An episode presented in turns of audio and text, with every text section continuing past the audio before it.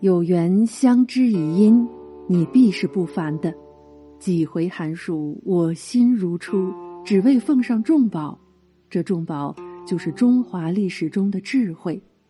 欢迎关注春秋专辑及相关图书以及其他文化内容。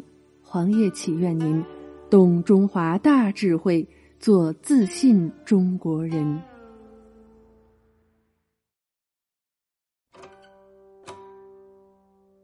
对剑贴花黄。三国番外篇五：孔明出山。袁绍的两个儿子逃到了蛮族部落，支持袁家兄弟的蛮族有很多，其中实力最雄厚的便是乌桓族。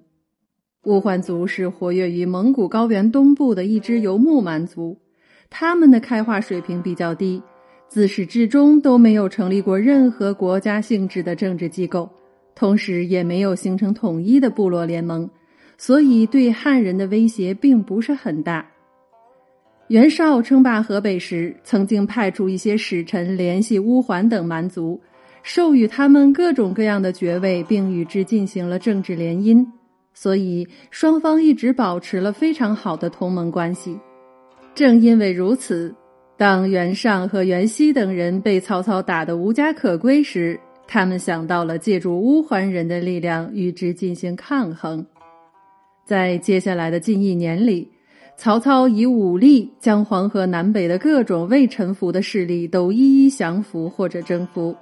截至公元二百零六年年底，曹操已经基本清理了自己辖区内的不稳定分子，然后他就开始着手准备对乌桓的打击。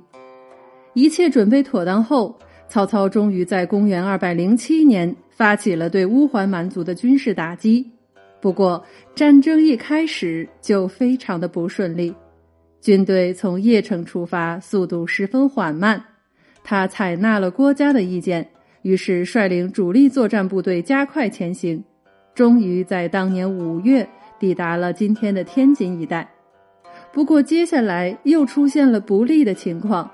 七月正是当地温带季风气候的雨季，受海风的影响，天津一带下起了大雨，结果道路完全无法通行。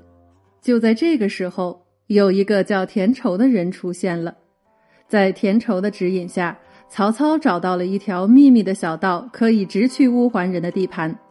结果就是蛮族被打得大败，几位首领都被杀了，投降的人多达二十余万。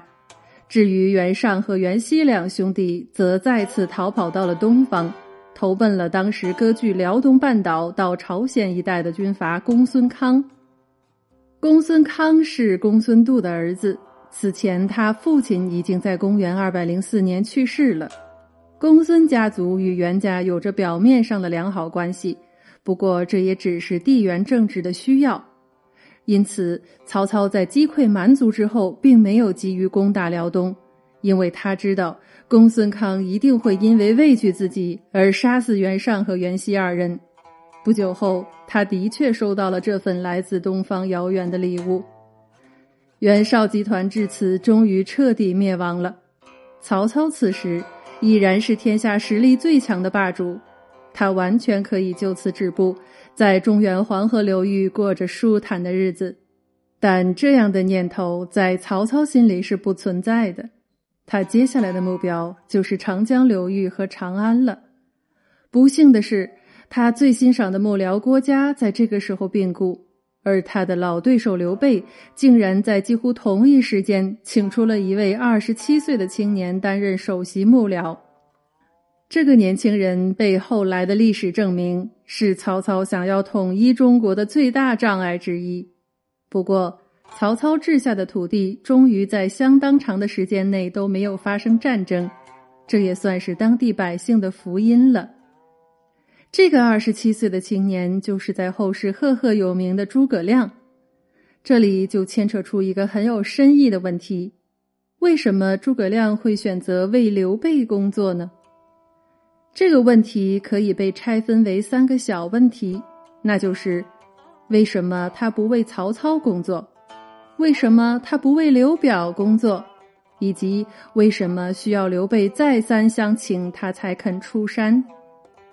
要回答这几个问题，得先从诸葛亮的社会关系入手。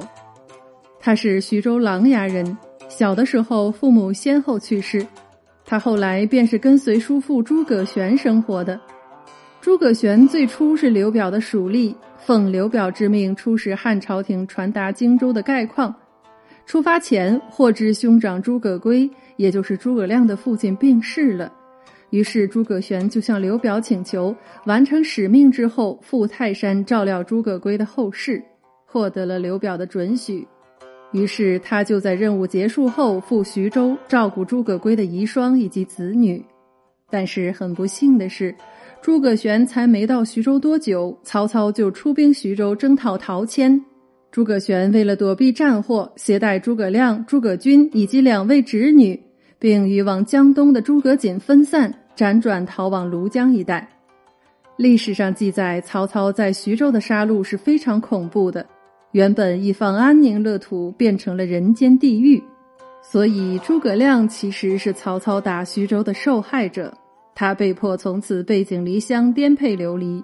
尽管如此，当时诸葛家族其实还有别的支系留在徐州，并没有走。比如后来为曹魏效力的诸葛亮的族弟诸葛诞。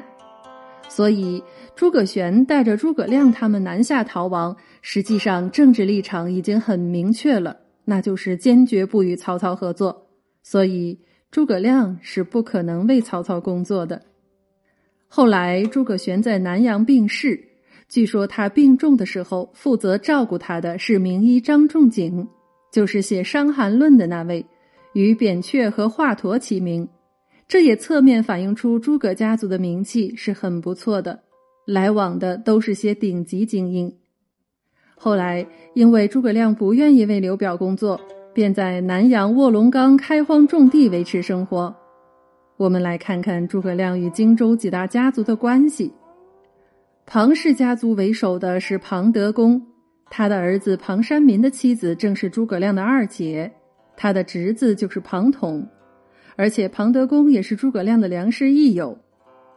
蒯氏家族以蒯良和蒯越为首，他们的侄子蒯齐的妻子正是诸葛亮的大姐，蒯齐也就是诸葛亮的姐夫。那黄氏家族以黄承彦为首，黄承彦的女儿是诸葛亮的夫人，还有席氏家族以席珍和席竹等为首，席珍的妹妹就是庞统的胞弟庞林的妻子，而蔡氏家族则是以蔡讽为首的荆州大家族，蔡讽的大女儿是黄承彦的妻子，小女儿是荆州牧刘表的妻子，儿子蔡瑁是荆州水军的老大，所以。诸葛亮的老丈人和刘表是连襟，即使有这样的关系在，诸葛亮依然不愿意出来帮刘表，这是为什么呢？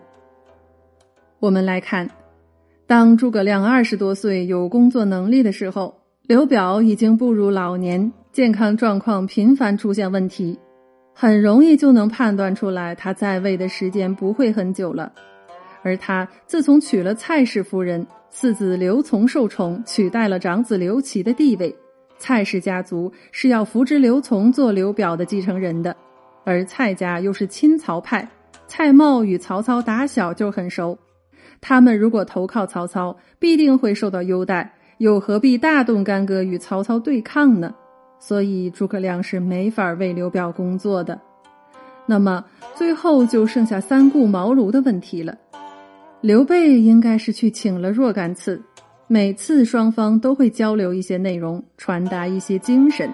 但是之前的几次，诸葛亮都不置可否。难道是因为他要端一下架子，要看看刘备的诚意吗？当然不是。我们前面说了，诸葛亮背后错综的社会关系，以及他代表的政治立场。也就是说，荆州事实上存在一个主要由外来精英构成的与曹操对立的组织，而诸葛亮正是其中的核心成员。那么，与刘备合作这么大的事儿，显然不是他一个人就能决定得了的。可以想见，每次刘备离开后，诸葛亮必定会把面谈的内容拿出来与组织的成员交流讨论。前几次都没有能够达成一个统一的决定，这才是诸葛亮迟迟没有出山的原因。那为什么最后一次他终于肯同意帮刘备了呢？这个时间点很关键。曹操平定完北方后，在公元二百零八年的正月，就立即开始了向南用兵的军事上以及政治上的准备，包括操练水兵以及南下的驻兵部署，还有令马腾及其家属迁至邺城，做了实质上的人质，以减轻西北方向的威胁。这都是为南下大战一场做充分的战前准备，而荆州将会是曹操进攻的第一个目标。当曹操战备的情报传到荆州，想必是人人自危，整个荆州都在一片风雨飘摇之中。偏偏这个时候，刘表又病逝了，投降派自然是不担心的。而对于诸葛亮这些抵抗派来说，选出一个抵抗曹操的带头人，就是迫在眉睫的事了。这个时候，眼前最好的选择，除了刘备，没有别人。刘备与他们坚决反曹的目标是真诚的一致的，而且他之前混了很不错的名气。另外，他独特的人格魅力也让他拥有不一般的群众号召力。而且，刘备前几年已经示好了多次。所以，荆州抵抗组织终于在火烧眉毛的时候做出了最终的选择，那就是与刘备联手。他们后来在刘备的阵营中被称为荆州派。当诸葛亮活着的时候，荆州派一直是刘备这边的掌权派，即使后来他们实际上失去了荆州。既然是抵抗，总得有根据地吧。诸葛亮站队刘备以后，用的第一个棋子就是刘表的大儿子刘琦。让刘琦驻守江夏，是诸葛亮自己战略思想的一个组成部分。刘备投靠刘表，屯兵新野小县，被掌握荆州权力的蔡瑁等人记恨，几次受到陷害。所以诸葛亮劝刘琦向父亲起兵屯守江夏。后来刘备说服刘表，让他答应了儿子的请求。帮助刘备占有荆襄，是诸葛亮三足鼎立战略思想的重要内容。刘备如果能够伺机夺取刘表的荆州，刘琦是否会倾向刘备是很难断定的。即使他想帮助刘备，但他手中没有一兵一卒，也无济于事。可是，如果让刘琦去镇守江夏，就是他掌握了一部分军队。这时候，如果刘备能够粉碎蔡氏集团，夺取荆州，那刘琦在江夏也可以互相呼应，形成犄角之势。如果荆州日后被蔡氏集团占有，或者被曹操夺走，刘备无法在新野容身，那也有江夏作为一条退路。这就是诸葛亮对安排刘琦守江夏时所做的考虑。后来，曹操进攻荆州，蔡氏集团降曹，刘备率兵败退，多亏刘琦引江夏之兵接应。使刘备暂得容身，虽然是利用了刘琦，但是刘琦在争夺继承权的处境中，实际已经面临的是一个死局。也许不如发挥点余热，为刘备做些贡献吧。